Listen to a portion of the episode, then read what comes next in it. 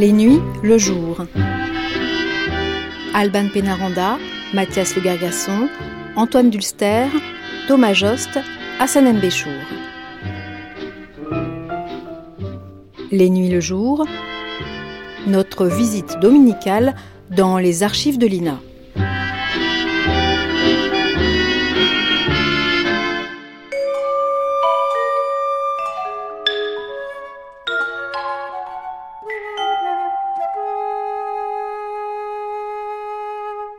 Bonjour à tous.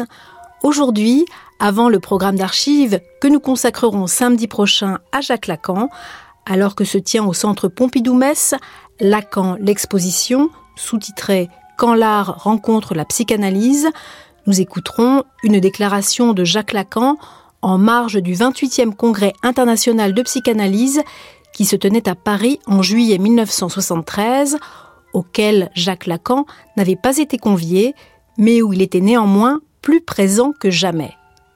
Mais avant cela, en octobre 1981, pour rendre hommage à Jacques Lacan, mort cette année-là le 9 septembre, les Nuits magnétiques lui consacraient une série de cinq émissions. Tout de suite, premier volet, ébauche d'un portrait.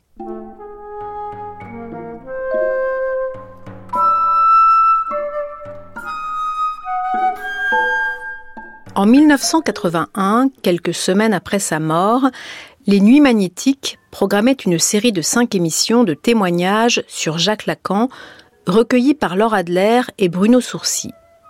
Une série que Alain Weinstein disait avoir été motivée par les multiples réactions écœurantes, c'était le mot qu'il employait, qu'avait suscité sa disparition de cette série, nous allons entendre la première émission dans laquelle était interrogé le psychanalyste Bernard Tiss, l'écrivain François Weiergans et Jacques-Alain Miller, psychanalyste et gendre de Jacques Lacan, dont il était devenu l'exécuteur testamentaire.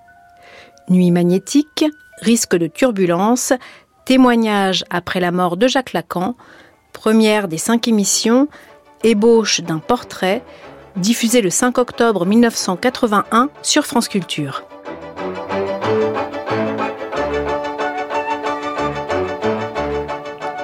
Risque de turbulence, bonsoir. Et cette semaine, on commence avec une série sur Jacques Lacan. Parce qu'il faut bien dire qu'on a tous été un peu écœurés par euh, ce qui s'est écrit et dit euh, sur Jacques Lacan au moment de sa mort. Laura Adler, euh, qui vous en parlera elle-même demain, et Bruno Sourcy ont voulu recueillir euh, en contrepoint des témoignages, de simples témoignages de ceux qui l'ont vraiment rencontré, c'est-à-dire des amis, des élèves et aussi des analysants. Ce soir, euh, première émission, ébauche d'un portrait. Lacan est né le 13 avril 1900 hein, et il est mort le 9 9 1981. Il a fait la preuve par neuf de son style de vie. François Val. Et quand il est mort, qu'est-ce qu'on a entendu à la radio hein? Guernica vient de revenir en Espagne, des centaines de baleines viennent de s'échouer, et Lacan vient de mourir.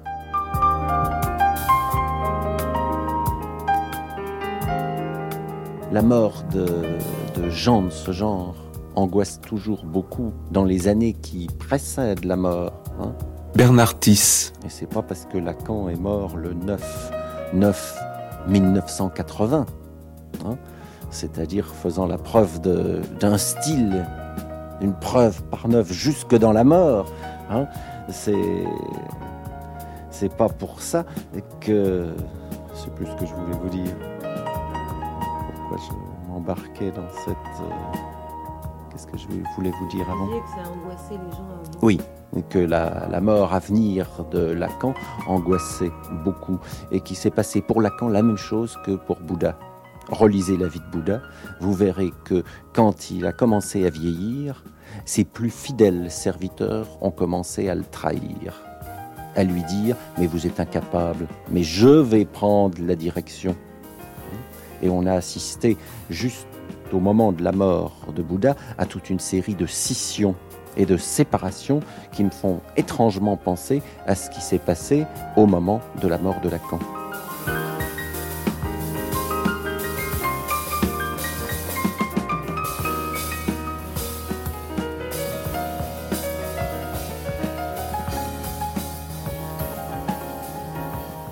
François Veillargans. François entre autres, est romancier et son premier roman, le Pitre, racontait son analyse chez Lacan. Il est donc bien placé pour nous dire comment ça commence une analyse avec Lacan. Ça se passe quand on téléphone pour prendre rendez-vous. Et alors qu'il donne un rendez-vous le lendemain, quand, euh, on y va, et puis qu'on est reçu, et puis qu'il dit euh, bonjour, asseyez-vous. Alors on s'assied, et puis il dit qu'est-ce qui vous amène ici? Alors on dit bah écoutez, et puis on dit toutes sortes de choses selon les gens. Vous voulez savoir ce que j'ai dit moi? Oui. ben, vous le saurez pas. et ça a duré combien de temps? C'était très court. Et Lacan est quand même né sous le signe de la brièveté pour certaines personnes, parce que j'entends que d'autres gens ont traîné chez lui pendant des, années, 5, 10 ans, on dit ça. Même 30, il paraît. Il paraît, oui. Euh, non, moi, c'était cool, mais c'était très. Euh, je voyais beaucoup, beaucoup en, peu de temps. C'est-à-dire, je voyais tous les jours, de toute façon, parfois deux fois par jour, de temps en temps, trois fois le même jour. À 8h du matin, midi et 5h30 l'après-midi, tout ça. Donc, ça m'empêchait de faire autre chose. Et c'était bien agréable parce que, comme j'avais pas tellement envie de travailler, moi, je trouve ça bien. Et c'était des séances très courtes. On dire, on se rencontrait. Parfois, je disais une phrase. J'avais même pas le temps de vraiment entrer dans la pièce. Et je trouve ça formidable parce que c'est surprenant chaque fois. C'est-à-dire la durée n'est pas du tout fixée.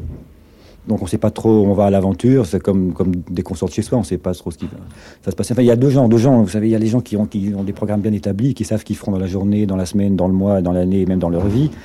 Et puis il y a d'autres gens qui improvisent un peu au petit bonheur, ça, qui improvisent. Et finalement, entre ceux qui n'ont jamais rien prévu et ceux qui ont toujours tout prévu, il arrive rien de différent. Enfin, il arrive pas mieux ni moins bien aux uns ou aux autres. Et Lacan a dû tabler là-dessus puisqu'il s'est rendu compte que quand on voyait un analyste ou un psychologue, mais ou n'importe qui de ce genre, 50 euh, minutes, des dates fixes, tout ça, et, les bonnes 50 minutes qui en général durent une heure parce qu'ils veulent que tout ça est. Enfin, je sais pas comment dire, ils veulent gratifier, comme, comme ils disent, leurs patients. Il s'est rendu compte que on s'endormait et que c'était des espèces de rencontres de routine où sûrement les gens avaient un grand plaisir, doivent, avoir un grand plaisir à déballer tous leurs petits malheurs, mais qui ne font avancer personne, qui, qui finissent, qui guérissent personne. Alors, dire s'ils guérissent, c'est qu'ils n'étaient pas malades. Les gens qui guérissent sont pas malades. Et ceux qui, enfin, ils ne croient pas que la guérison soit vraiment en jeu dans la psychanalyse. Et je ne pense pas que Lacan soit jamais occupé de vouloir vraiment guérir des gens. C'est un peu euh, le coup de l'aspirine. On ne sait pas si euh, l'ayant, on prend une aspirine, on ne sait pas si on l'avait pas prise, ce qui serait passé tout ça. Je pense qu'il y a le même problème avec l'analyse. C'est qu'y aller pour guérir, c'est faut un peu tordu quand même.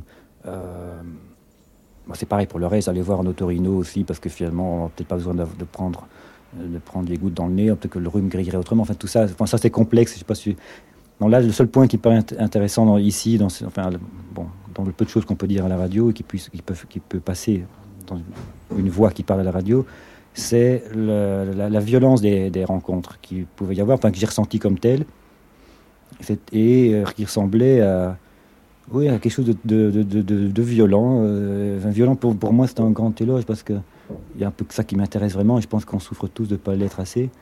Et c'était, si vous voulez, vous avez, vous avez rendez-vous à 14h avec un monsieur.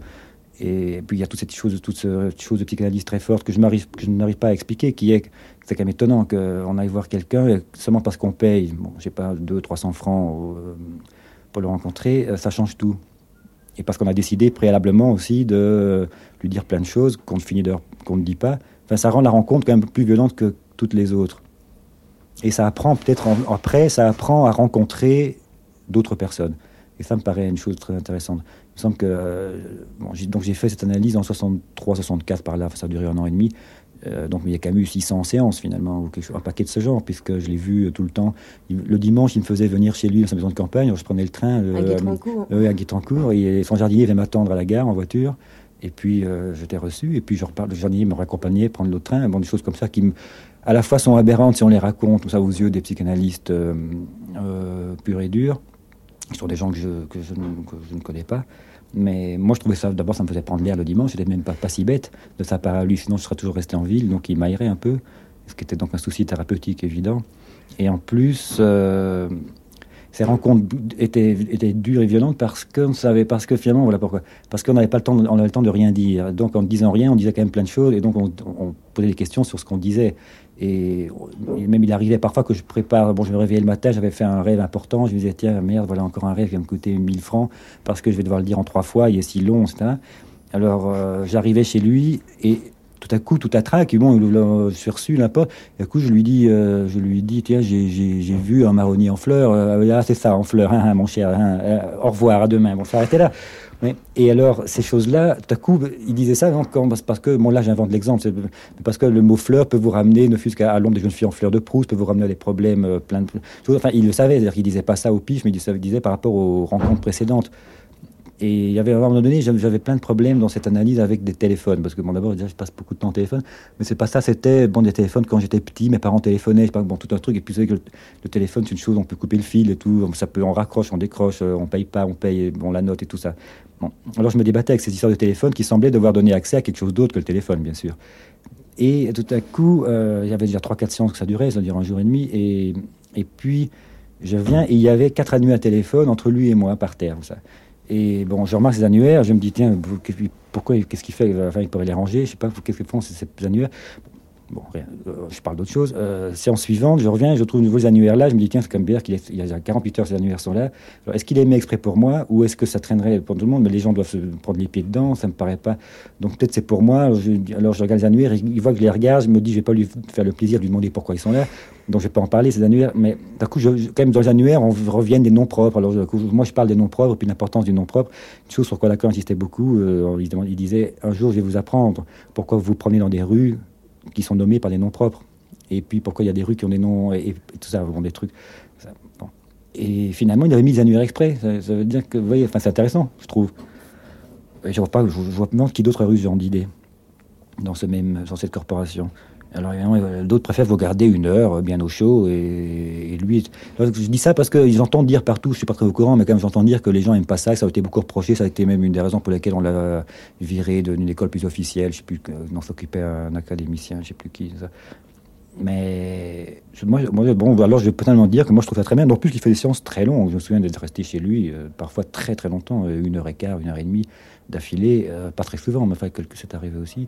Donc c'est comme n'importe quelle rencontre, le, temps. Bon, qu'est-ce qu'on peut dire encore Mais par exemple, quand vous le voyez euh, trois fois par jour, le matin, à mm. midi et puis le soir, mm. c'était euh, préétabli d'avance ou ça dépendait justement de la violence de la ah rencontre? ah Oui, c'était pas du tout préétabli. Il me dit non, c'était chaque fois, chaque rendez-vous était donné à la fin du rendez-vous précédent. Il n'y avait rien, il n'y avait aucune règle. Je pouvais aussi bien penser en le quittant euh, un lundi à 9h du matin qu'il allait pas me, qu'il allait me dire vous venez dans deux mois ou venez dans trois semaines ou alors, les rares fois où il l'a fait, c'est parce qu'il partait en vacances. Ou bien une fois, moi, c'est des trucs qu'une fois, je lui dis, oh, moi, je veux, il faut que je parte en vacances. Euh, j'ai une occasion, des amis, en voiture, blablabla. Il me dit, écoutez, c'est vraiment idiot, ne partez pas maintenant euh, parce qu'on est en train de toucher à quelque chose d'essentiel et vous ne devriez pas partir maintenant. Et je lui dis, écoutez, euh, je pars. Bon. Et donc, je pars, et je partais pour Venise. C'était à Pâques. Et là-dessus, donc, je suis à Venise, et à Pâques 64 ou 63, hein, qui tombe place Saint-Marc sur Lacan qui était là. Bon, je savais pas, j'ai pas dû y aller, mais lui non plus. Et quand même, on se rend compte là, je trouvais, ben ça, c'était le côté un peu surréaliste comme ça euh, qu'il y avait chez lui, qui est quand même pas. Enfin, j'invente rien là, c'est comme ça que les choses se passent. Mais ça arrive aussi avec n'importe qui. Ça arrive souvent, ça finalement. On croit que c'est extraordinaire, ce n'est pas extraordinaire du tout. Et c'est ça qui m'intéresse aussi chez lui. Enfin, dans la psychanalyse telle que lui la, la euh, c'est c'est l'ordinaire des choses. C'est-à-dire qu'il y avait, avait rien d'extraordinaire finalement, parce que les choses, tout ce que je pouvais lui dire, c'est des choses très simples. Enfin, dans tout ce que. ça, c'est assez en soirée chez lui, là. Un aspirateur qui rentre dans la pièce. Ça lui aurait bien plu. Oh là là Oh, ça va mal. Ce sont mes chaussures. J'avais dit au vendeur, j'avais dit, elles me vont pas.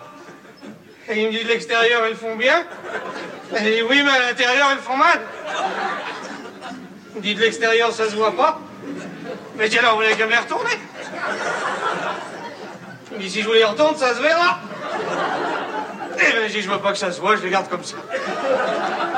Et puis après, en partant, il me dit, si ça va pas, vous n'aurez qu'à me les retourner. Ça n'a pas de sens.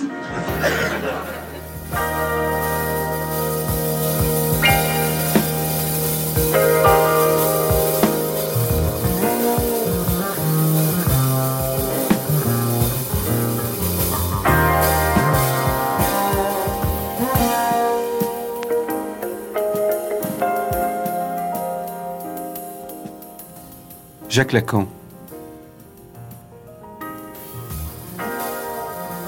Bon ben, disons quelque chose de plus. L'analyse n'est pas une science. C'est un discours sans lequel le discours dit de la science n'est pas tenable par l'être qui y a accédé depuis pas plus de trois siècles. D'ailleurs, le discours de la science a des conséquences irrespirables pour ce qu'on appelle l'humanité. L'analyse, c'est le poumon artificiel. Grâce à quoi? On essaie d'assurer ce qu'il faut trouver de jouissance dans le parler pour que l'histoire continue. On ne s'en est pas encore aperçu, et c'est heureux. Parce que dans l'état d'insuffisance et de confusion où sont les analystes, le pouvoir politique aurait déjà mis la main dessus hmm, aux analystes. Ce qui leur aurait ôté toute chance d'être ce qu'ils doivent être. Hmm. Compensatoire. En fait, c'est un pari, c'est aussi un défi que j'ai soutenu. Je le laisse livrer aux plus extrêmes aléas.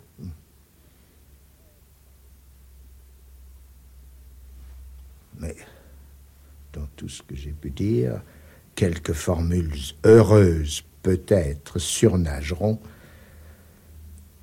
Tout est livré dans l'être humain à la fortune.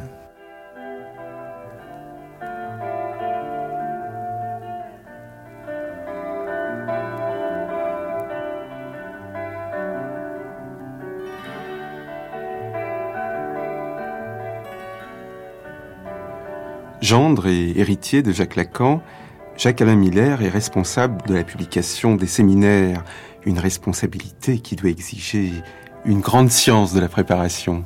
Moi, j'aurais peut-être même aimé que, je sais pas, question après question, on coupe un moment, vous me dites la question, je réfléchis une seconde, ou... Enfin, on va voir. Ça va, venir. vous voulez commencer par quoi, alors Dites-vous d'autre chose, alors. Ah, mais je sais pas, moi j'avais pensé qu'on commencerait par là. Euh... Ben vous, vous aviez songé à quoi? J'ai mis des choses comme ça. La première chose, c'était que la notoriété lui était venue très tard, à 65 ans. Ah oui, ben on peut commencer comme tout, ça. Ben allez-y, vous commencez. Je pense que c'est plus bon, simple. alors commençons. On peut y aller là? Oui. Oui, on ne pense pas souvent que la, la grande notoriété de Lacan euh, lui est seulement venue lorsqu'il avait 65, 66 euh, ans. C'est finalement euh, très tard.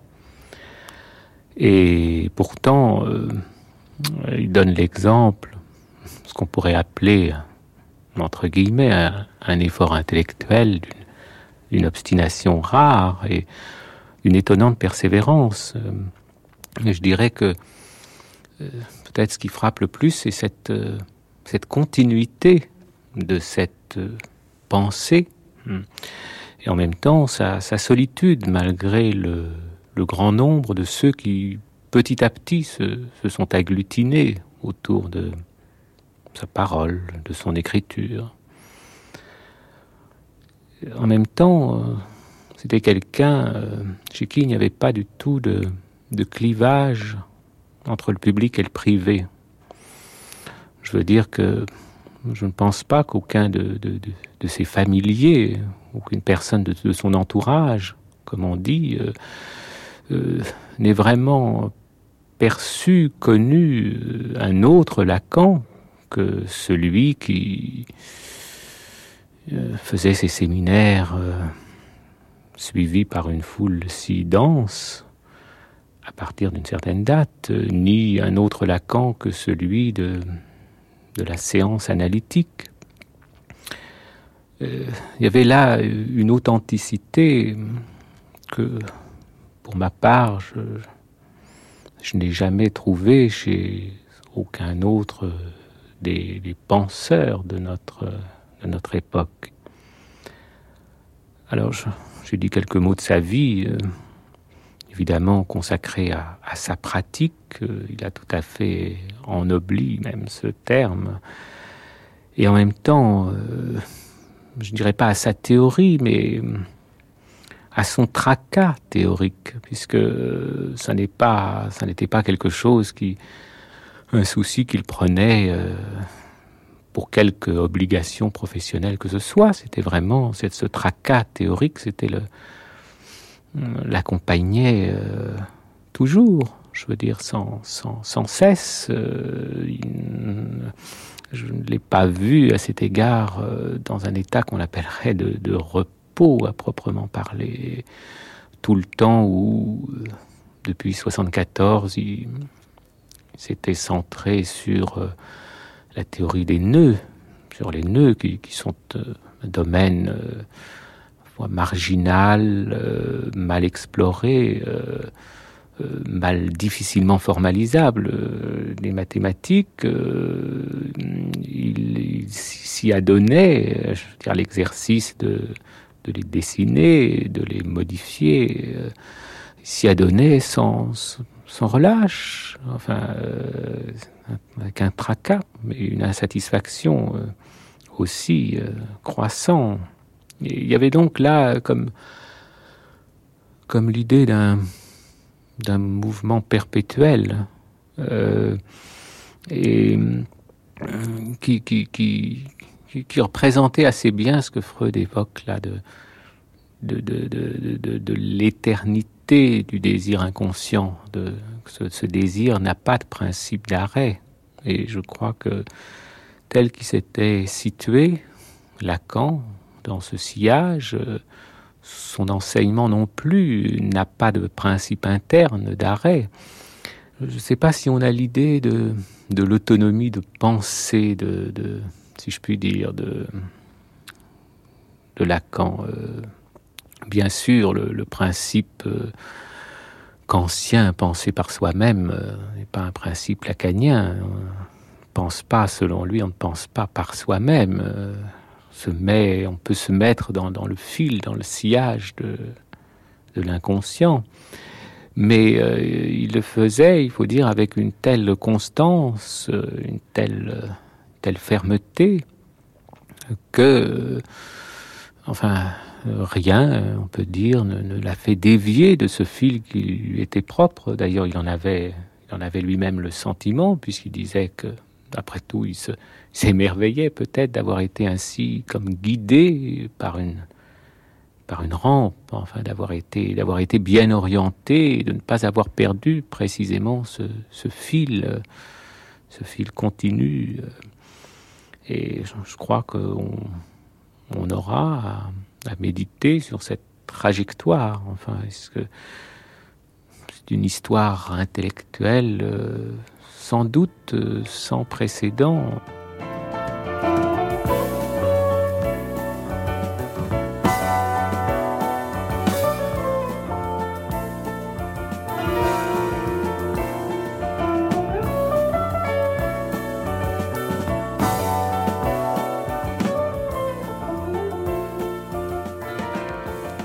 François Veillergans.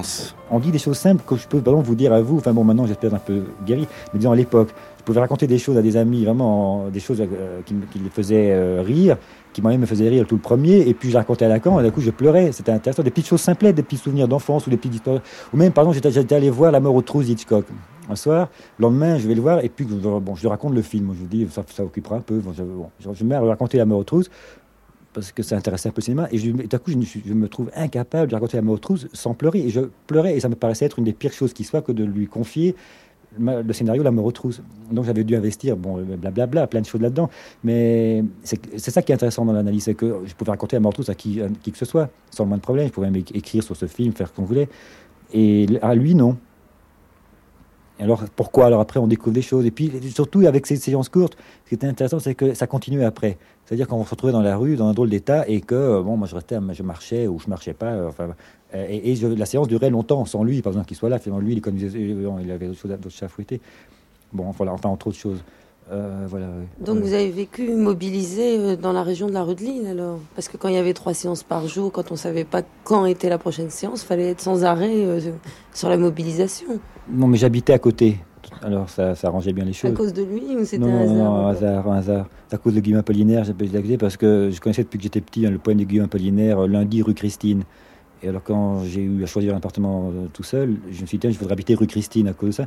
Et puis finalement, il n'y a rien de libre Christine, alors j'ai trouvé un truc rue Dauphine. Bon, alors rue Dauphine, c'est pas loin de la rue de Lille, et alors euh, euh, voilà. Et c'est vrai que peut-être, peut oui, ça comme le coup, le coup du nez de Cléopâtre, Lacan réhabilité dans le 19e arrondissement, je peut-être, j'aurais jamais vu. J'étais en retard à, à chaque fois. J'étais un peu en retard, mais lui me faisait attendre aussi, c'était un drôle de truc. Parce que j'arrivais par exemple, à, il me disait venez à 7h du soir. J'arrivais à 7h10 ou 7h15, et il me recevait à 9h, à 9h20. Et bon, alors là-dessus, il ne me laissait pas attendre, ça l'attend, il s'attend dans une bibliothèque. Et moi, c'était tout à fait bien parce que je regardais ses bouquins, je lisais des livres que je ne possédais pas, tout ça. Puis venait, alors il me recevait le dernier. Après, on partait tous les deux. J'ai gardé un souvenir assez touchant et attendrissant de tout ça parce que ça avait un côté. Euh, bon, là, là, il sortait tout à fait de son rôle de psychanalyste, tel que la psychanalyse, euh, c'est tenté que la psychanalyse soit une chose qu'on puisse enseigner, enfin, tel que ça se pratique d'autre part. Alors, euh, on fermait tout ensemble. Il, il sortait de l'appartement, alors j'attendais, il attendait, il allait prendre son écharpe, son manteau. Et puis on, il fermait les portes, euh, puis on descendait le palier. une fois c'était une fois c'était moi qui poussais sur le bouton l'ouvre-porte pour euh, se trouver dans la rue. Puis on parlotait encore un peu rudely sur le trottoir, choses et d'autres comme ça. Et ça avait des espèces de rapport, ça, euh, sympa, ça, entre guillemets, là, comme. Il faisait beaucoup écrire aussi. Il paraît que le, ça se fait pas, ça, dans, mes rêves, tout ça. Il disait écrivez-les moi, écrivez, écrivez-moi, écrivez-moi. Je crois que je lui dois d'avoir. Enfin, j'ai entre-temps publié, depuis, il dire, publié des, quelques livres. Je sais pas si je les aurais publiés. Enfin bon, c'est bon, ça, bon, c'est pas intéressant ça. Mais j'imagine qu'il devait y avoir pas mal de gens qui attendaient, puisque si les séances changeaient tout le temps. Euh. Oui, il y avait du monde, oui, mais enfin moins, moins qu'au buffet de la gare de l'Est. Enfin, il y avait des gens qui, qui avaient, on avait l'impression que beaucoup étaient un peu gênés d'être vus. Moi, je trouvais ça rigolo. Euh, c'est comme le bordel. Oui, c'est ça, absolument. C'est un peu comme on imagine qu'étaient les bordels du, du 19e siècle. Euh, c'était quand même des. Enfin, là, je vous parle quand même d'il y a 18 ans, quoi. Non, ça a dû changer depuis. Je sais pas, j'étais très jeune moi-même. Euh, et eux étaient. Enfin, moi, j'étais le plus jeune toujours. Ça, ça me déplaisait pas. Comme ça, j'avais l'impression d'être moins atteint que les autres clients qui étaient plus âgés, manifestement. Moi, j'avais 22 ans, 21 ans, comme ça. Et comment ça s'est arrêté, votre analyse?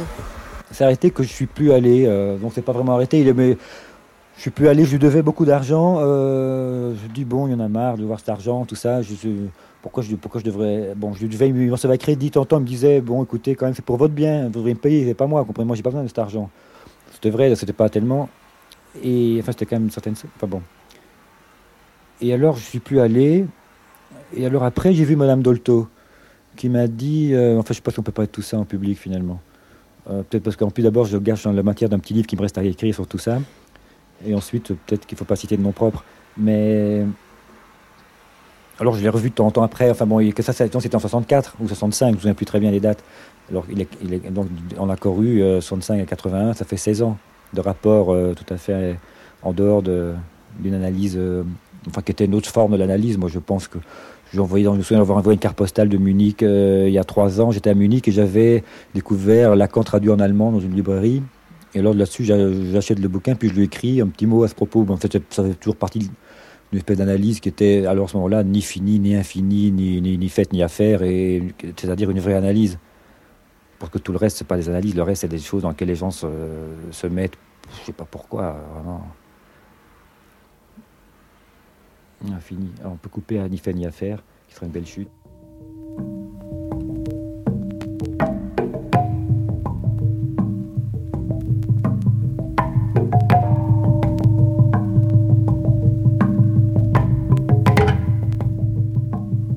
Jacques-Alain Miller. Je pourrais dire encore, je crois que l'essentiel, c'est aussi bien voir que c'était un, grand rationaliste, contrairement à, la façon dont on le présente, et que euh, il y avait, je dirais, d'autant plus de mérite que ça n'est pas immédiatement dans, l'élément de, la rationalité qu'il avait à se déplacer, mais, dans le, particulier euh, d'une expérience. Euh, très difficilement euh, généralisable et très difficilement transmissible, et euh, que son exigence de, rendre raison, on peut dire qu'elle elle le mettait effectivement, c'est elle qui le mettait au travail, que, alors est-ce que je peux dire que l'expérience débordait continuellement sa raison. Je ne crois pas. Je, crois qu'il a, il a essayé de donner sa place. C'est une place euh, mathématisable à, l'impossible à dire, qui était pour lui le, critère même de la pratique analytique. Ce qui fait que je ne crois pas qu'on puisse parler de progrès de sa pensée, en tout cas lui-même euh, aurait ricané de ce mot de progrès. On peut peut-être parler de la continuité Je crois qu'il souvent, il évoque plutôt le serrage, essayer de, serrer de plus près, au fond, toujours la même chose. il a dit d'ailleurs que ce qui aurait été son, sa phrase la plus familière, c'était le ce n'est pas tout à fait ça. Ce n'est pas tout à fait ça encore. Et euh, il y a dans tout son enseignement euh, donc cette exigence rationaliste. Ce serait à qualifier, bien sûr, ce rationalisme par lui-même est, refondu dans son exigence, mais une exigence rationaliste et une exigence de précision, une précision vraiment très délicate, en fait, qu'on, peut-être on ne percevait pas toujours dans, l'énonciation faite euh, devant un grand auditoire, qui suppose parfois, euh, je dirais, euh, des vociférations mais en fait euh, une précision vraiment délicate et parfois, parfois exquise pour, pour attraper euh, aussi les choses par le bon bout de la raison, comme disait euh, Rouletabille. c'est pourquoi parfois une indication de Lacan sur une question analytique, un paragraphe, voire une phrase, reste précieux pour ceux qui savent les, percevoir, les, souligner. alors, pour moi, ce, n'était pas du tout un, chaman, ce n'était pas du tout un sorcier. Euh, c'est la thèse de, Catherine Clément qui a écrit euh, un joli livre sur euh, le docteur Lacan, et en tout cas un livre que, que lui-même avait trouvé tout à fait amusant, qui est le livre d'une ancienne fan en quelque sorte, mais suis forcé de ne pas être d'accord avec elle. Je ne vois pas du tout un sorcier qui, qui aurait eu de la complaisance pour la face de, suggestion ou de prestige que comporte la relation, peut comporter la relation analytique. Au contraire, euh, je l'ai dit, une exigence profondément rationnelle.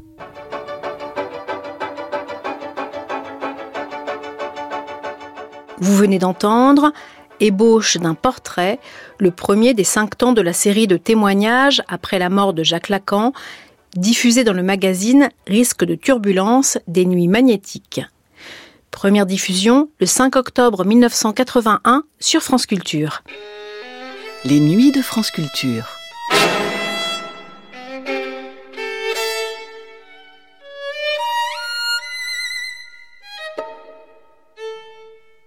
En 1973 se tenait à Paris le 28e congrès international de psychanalyse.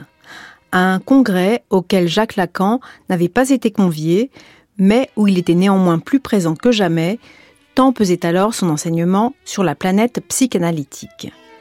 C'était en tout cas ce qu'il affirmait à Nadine Nimier lors de l'entretien qu'il lui accordait dans le cadre d'un après-midi de France Culture qui rendait compte de ce 28e congrès. À ce genre d'entretien, Jacques Lacan ne consentait de se plier que très rarement, et celui-ci ressemblait d'ailleurs plus à une mise au point, voire à un droit de réponse, à un moment où certaines des thèses qu'il avançait étaient contestées par bon nombre de ses collègues psychanalystes notamment quand il défendait que l'inconscient était structuré comme un langage. Cet axiome sur lequel reposait alors son discours, Lacan en réaffirmait avec force la validité dans l'après-midi de France Culture de 73 que nous allons entendre. Les après-midi de France Culture, 28e congrès international de psychanalyse, avec en marge de ce congrès une déclaration de Jacques Lacan, une émission diffusée le 25 juillet 1973 sur France Culture. Aline Lumière, vous avez obtenu un document que la presse a annoncé, d'ailleurs, c'est une déclaration de, Jacques Lacan. Jacques Lacan étant bien entendu le grand exclu de ce congrès, et euh, il, est, il, est, connu que Jacques Lacan n'accepte jamais de se manifester devant un micro, alors pour une fois, il est avec nous. Docteur Lacan, en ce moment se tient à Paris le 28e congrès international de psychanalyse. Vous n'êtes pas invité. Vous n'en êtes pas. Que je n'y sois pas invité ne veut pas dire que j'en sois absent. Hmm. Pour autant que mon sentiment ait la moindre importance là-dessus, je puis dire que mon absence m'y met en situation privilégiée. Ceci en raison du poids de mon enseignement qui, avec retard sans doute, fait son chemin parmi ceux-là même qui m'excluent, car il ne se prive pas d'y faire le plus large emprunt. L'enseignement que je reçois de mon expérience, à savoir de l'analyse, qui est une expérience très suffisamment définie et limitée permettre qu'on la qualifie comme telle. Seulement pour pouvoir en parler, il faut au moins y être entré. Ce qui n'exclut pas que dans certaines conditions, ben, ça soit difficile de s'en sortir. Et c'est pourquoi il est préférable que l'analyste, qui heureusement n'y a pas toute la part d'action, sache ce qu'il fait. Et savoir ce qu'il fait, ça veut dire dans quel discours il est pris. Car c'est cela qui conditionne l'ordre de faire dont il est capable. J'ai prononcé le mot discours. C'est une notion très élaborée. Je l'ai élaborée sans doute à partir de cette expérience. Faut quand même bien admettre que 20 ans où je me suis laissé enseigner par l'expérience et où je me suis efforcé d'en extraire quelque chose, 20 ans, ben, ça permet d'élaborer. Ce qui ne veut absolument pas dire que de cela j'ai se tire une conception du monde.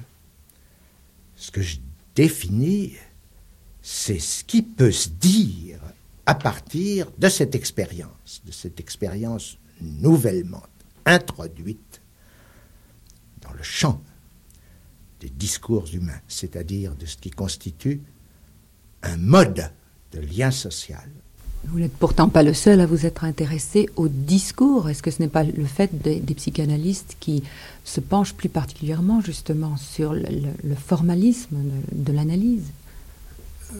On peut poser la question en ces termes, n'est-ce pas?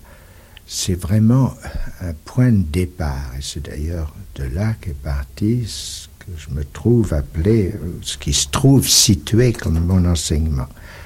L'analyste reconnaît-il ou pas ceci euh, que j'enseigne, que l'inconscient est structuré comme un langage? C'est la formule clé, n'est-ce pas, par laquelle j'ai cru devoir introduire la question. La question est celle-ci. Ce que Freud a découvert et qu'il a épinglé comme il a pu du terme d'inconscient, ça ne peut en aucun cas rejoindre d'aucune façon ce que lui-même se trouve avoir mis en avant, enfin, n'est-ce pas, les, tendances de vie, par exemple, ou les pulsions de mort, ça ne peut en aucun cas y être identifié. Ce que Freud a découvert, c'est ceci, c'est que l'être parlant ne sait pas les pensées, il a employé ce terme, les pensées même qui le guident, n'est-ce pas? Il insiste sur ce que ce sont des pensées. Et quand on lit on s'aperçoit que ces pensées, comme toutes les autres, se caractérisent par ceci qu'il n'y a pas de pensée qui ne fonctionne comme la parole, n'est-ce pas? Qui n'appartiennent au champ du langage. La façon dont Freud opère part de la forme articulée que son sujet donne à des éléments comme le rêve, le lapsus, le, mot d'esprit. S'il met en avant ces éléments-là, il faut lire ces ouvrages de départ, qui sont la science des rêves, la psychopathologie de la vie quotidienne, ou justement ce qu'il a écrit sur le mot d'esprit, pour s'apercevoir que il n'y a pas un seul de ces éléments qu'ils ne prennent comme articulés par le sujet, et c'est sur cette articulation elle-même que porte son interprétation, n'est-ce pas? La nouvelle forme qu'il y substitue par l'interprétation est, je dirais, de l'ordre de la traduction, n'est-ce pas? Et la traduction, chacun sait ce que c'est que la traduction. On commence à s'y intéresser, peut-être un tout petit peu à cause de moi, mais qu'importe. C'est toujours une réduction, et il y a toujours une perte dans la traduction. Eh bien, ce dont il s'agit, c'est en effet d'une perte. On touche, n'est-ce pas que cette perte, c'est le réel lui-même de l'inconscient, le réel même tout court, le, réel pour l'être parlant, c'est qu'il se perd quelque part. Et où? C'est là que Freud a mis l'accent, il se perd dans le rapport sexuel. Il est absolument fabuleux que personne n'ait articulé ça avant Freud, alors que alors que c'est, la vie même des êtres parlants. Qu'on se perde dans le rapport sexuel, c'est, évident, c'est massif, c'est là depuis toujours, et, et après tout, jusqu'à un certain point, on pourrait dire ça ne fait continuer. Si Freud a centré les choses sur la sexualité, c'est dans la mesure où dans la sexualité, l'être parlant bafouille. Alors pendant longtemps, ça n'a pas empêché qu'on a imaginé la connaissance sur le modèle de ce rapport, en tant qu'il est rêvé. Et comme je viens de le dire, rêver veut dire là bafouiller. Mais bafouiller en mots. Professeur hein, qui a écrit en marge de mon enseignement. il a cru faire une découverte en disant que le rêve ne pense pas. Hum. C'est vrai, il ne pense pas comme un professeur. Hum. Trompe-t-il ou se trompe-t-il le rêve? Hum. Le professeur ne veut pas poser la question au rêve pour que le rêve ne la renvoie pas au professeur. Parce qu'il est clair, hum, maintenant, hum, que pendant la plus grande partie de l'histoire, l'être parlant s'est cru en droit de rêver. Hum. N'a pas su qu'il se laissait porter par le rêve dans son droit fil. L'ennuyeux est qu'il en reste des choses totalement fallacieuses, mais qui gardent apparence. Et la psychologie, au premier plan. Que chacun fasse référence à sa vie parmi ceux qui m'écoutent. Est-ce qu'il a ou non le sentiment hmm, qu'il y a quelque chose qui se répète dans sa vie? Toujours la même. Et que c'est ça qui est le plus lui. Qu'est-ce que c'est que ce quelque chose qui se répète? Hmm. Un certain mode du jouir. Hmm. Le jouir de l'être parlant que vous êtes tous qui m'écoutez. S'articule. Et c'est même pour ça qu'il va au stéréotype. Mais un stéréotype qui, qui est bien le stéréotype de chacun. Il y a quelque chose qui témoigne d'un manque vraiment essentiel. Même les philosophes, il est vrai que c'est sur le tard, avec Spinoza, étaient arrivés à, à ça, que l'essence de l'homme est le désir. Il est vrai qu'il ne mesurait pas bien à quel manque le désir répond. À quelque chose, il faut bien le dire, de fou. À quoi, pendant longtemps, on, on a substitué la perfection attribuée à l'être suprême. Cet accent sur l'être, c'est ce qu'il y a de fou là-dedans. L'être se mesure au manque propre à la norme. Il y a des normes sociales, faute de toute norme sexuelle. Voilà ce que dit Freud. Façon de saisir l'ambiguïté, le glissement de toute approche de la sexualité favorise que là, pour meubler, n'est-ce pas, on, on se rue avec toutes sortes de notations qui se prétendent scientifiques et on croit que ça éclaire la question. C'est très remarquable ce, double jeu de, la publication analytique entre ce, ce, que peuvent chez les animaux détecter les biologistes et d'autre part euh, ceci qui est tout à fait tangible dans la vie de chacun, à savoir que chacun se débrouille très mal sur le sujet de sa vie sexuelle.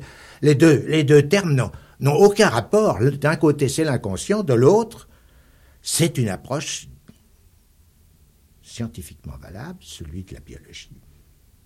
Mais ce que nous donne l'analyse, c'est que la question est personnelle pour chacun des êtres parlant qu'on ferait mieux de dire des êtres parlés montre bien que c'est dans le langage que se joue l'affaire pour chacun. Bien sûr que, comment me le faire marguer, il y a des affects, oui. mais c'est du discours qui l'habite que procède l'appréciation juste de chaque affect majeur chez chacun. Et ceci d'ailleurs se démontre, se démontre très bien du progrès obtenu dans le champ analytique sur un affect aussi important que l'angoisse. Bon ben, disons quelque chose de plus. L'analyse n'est pas une science. C'est un discours sans lequel le discours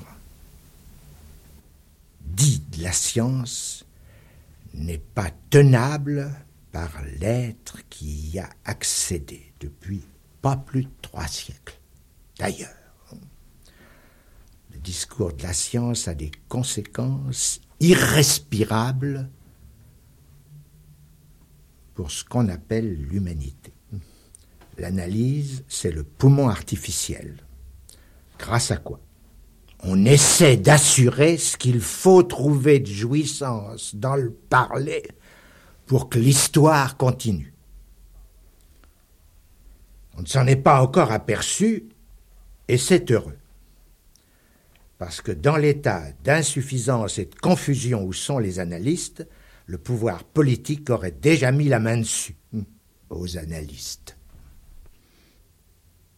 ce qui leur aurait ôté toute chance d'être ce qu'ils doivent être, compensatoire. En fait, c'est un pari, c'est aussi un défi que j'ai soutenu. Je le laisse livrer aux plus extrêmes aléas.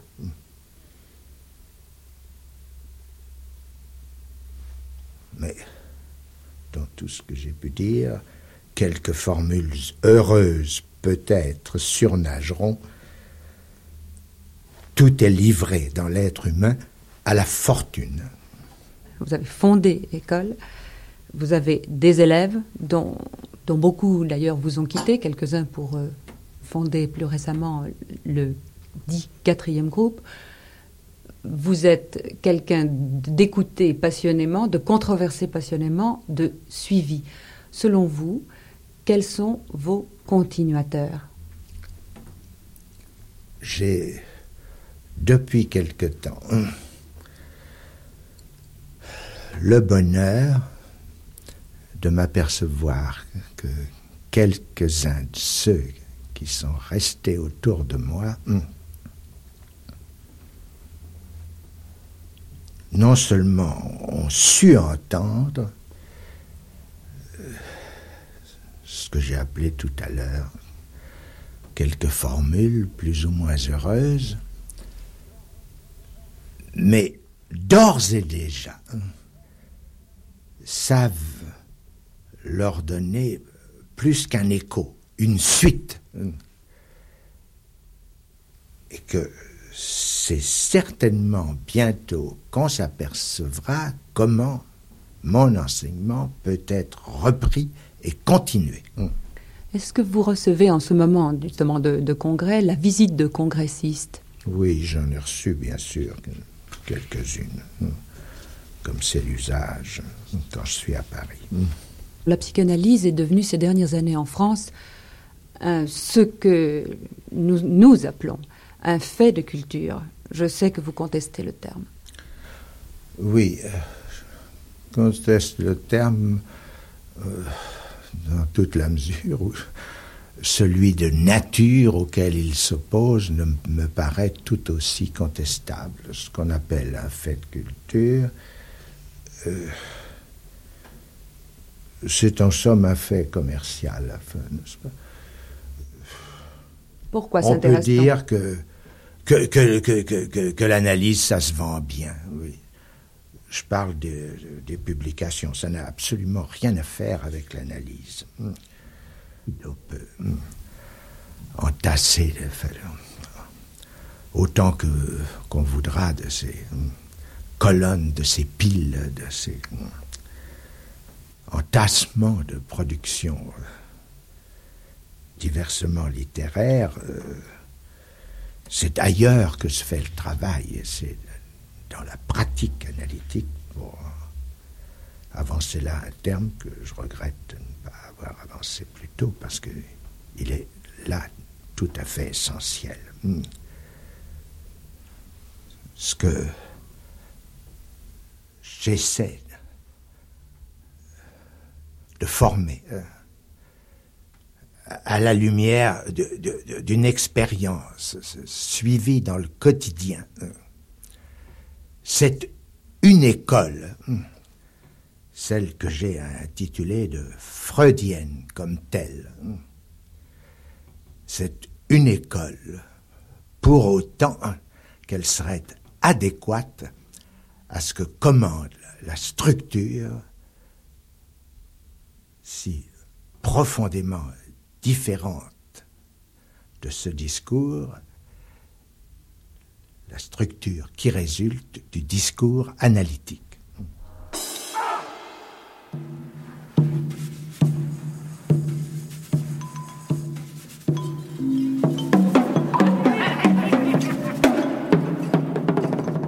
C'était un après-midi de France Culture que Nadine Nimier consacrait au 28e congrès international de psychanalyse avec, en marge de ce congrès, une déclaration de Jacques Lacan.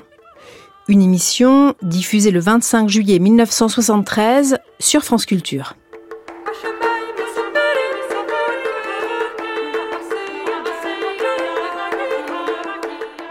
En octobre 1991, dans Les Nuits magnétiques, dix ans après la mort de Jacques Lacan, l'écrivaine et psychanalyste Marie de Pucé se souvenait de lui. Début septembre, pendant tout un week-end dans Paris, un hommage a été rendu à Jacques Lacan.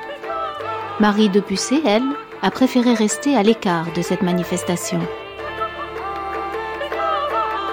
Oui, j'appelais le, le, docteur Eros, je lui avais dit, mais c'est parce que quand on entrait dans son bureau, on profitait tout de suite, on était tout de suite euh, heureux de, cette, de, sa passion de, lire et d'écrire. Il, il, avait en plus une très vieille plume ancienne qui grinçait sur ses papiers.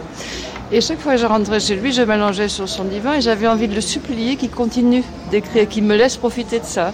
Et à chaque fois, c'était une honte terrible pour moi, une douleur qui s'interrompt pour faire son boulot et pour bien écouter mes conneries. Et j'avais beau le supplier de ne pas le faire. En plus, il se levait avec un soupir terrible de quitter sa plume. J'avais envie de lui dire, mais laissez-moi profiter de votre naissance. Je viens pour, pour ça, je, paierai pour ça, je, repars mieux.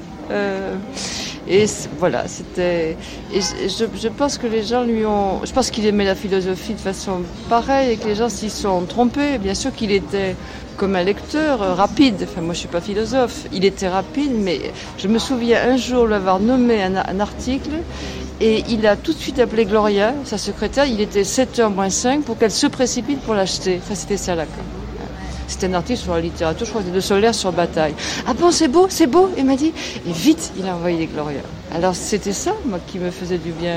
Le, reste, c'est vrai que je suis pas sûre qu'il était prêt à écouter toutes ces conneries. Et, euh, je pense que, bah, mais avec moi, c'est qu'un exemple. Il m'a donné l'ordre d'écrire comme William Colette. C'était un peu trop tôt, mais ce vieil homme, je, bah, je m'en sais gré. Parce que même si ça m'a retardé encore de 10 ans, il avait raison. On allait mourir.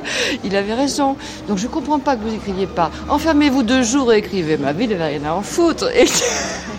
mais c'était un petit peu. Mais vraiment, j'ai pour lui, oui, un, amour, comme ça, une, tendresse. Et puis c'est quand même c'est un, vieil homme bon, euh, ce qu'on ne dit pas. Moi, quand je suis arrivée chez lui, j'avais perdu ma mère. Et je croyais que j'avais un autre problème, un an plus tard.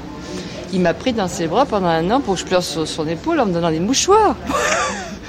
ça, c'est comme son amour de littérature. On ne dit pas ça de lui, qu'il était bon, euh, bon en te donnant des mouchoirs.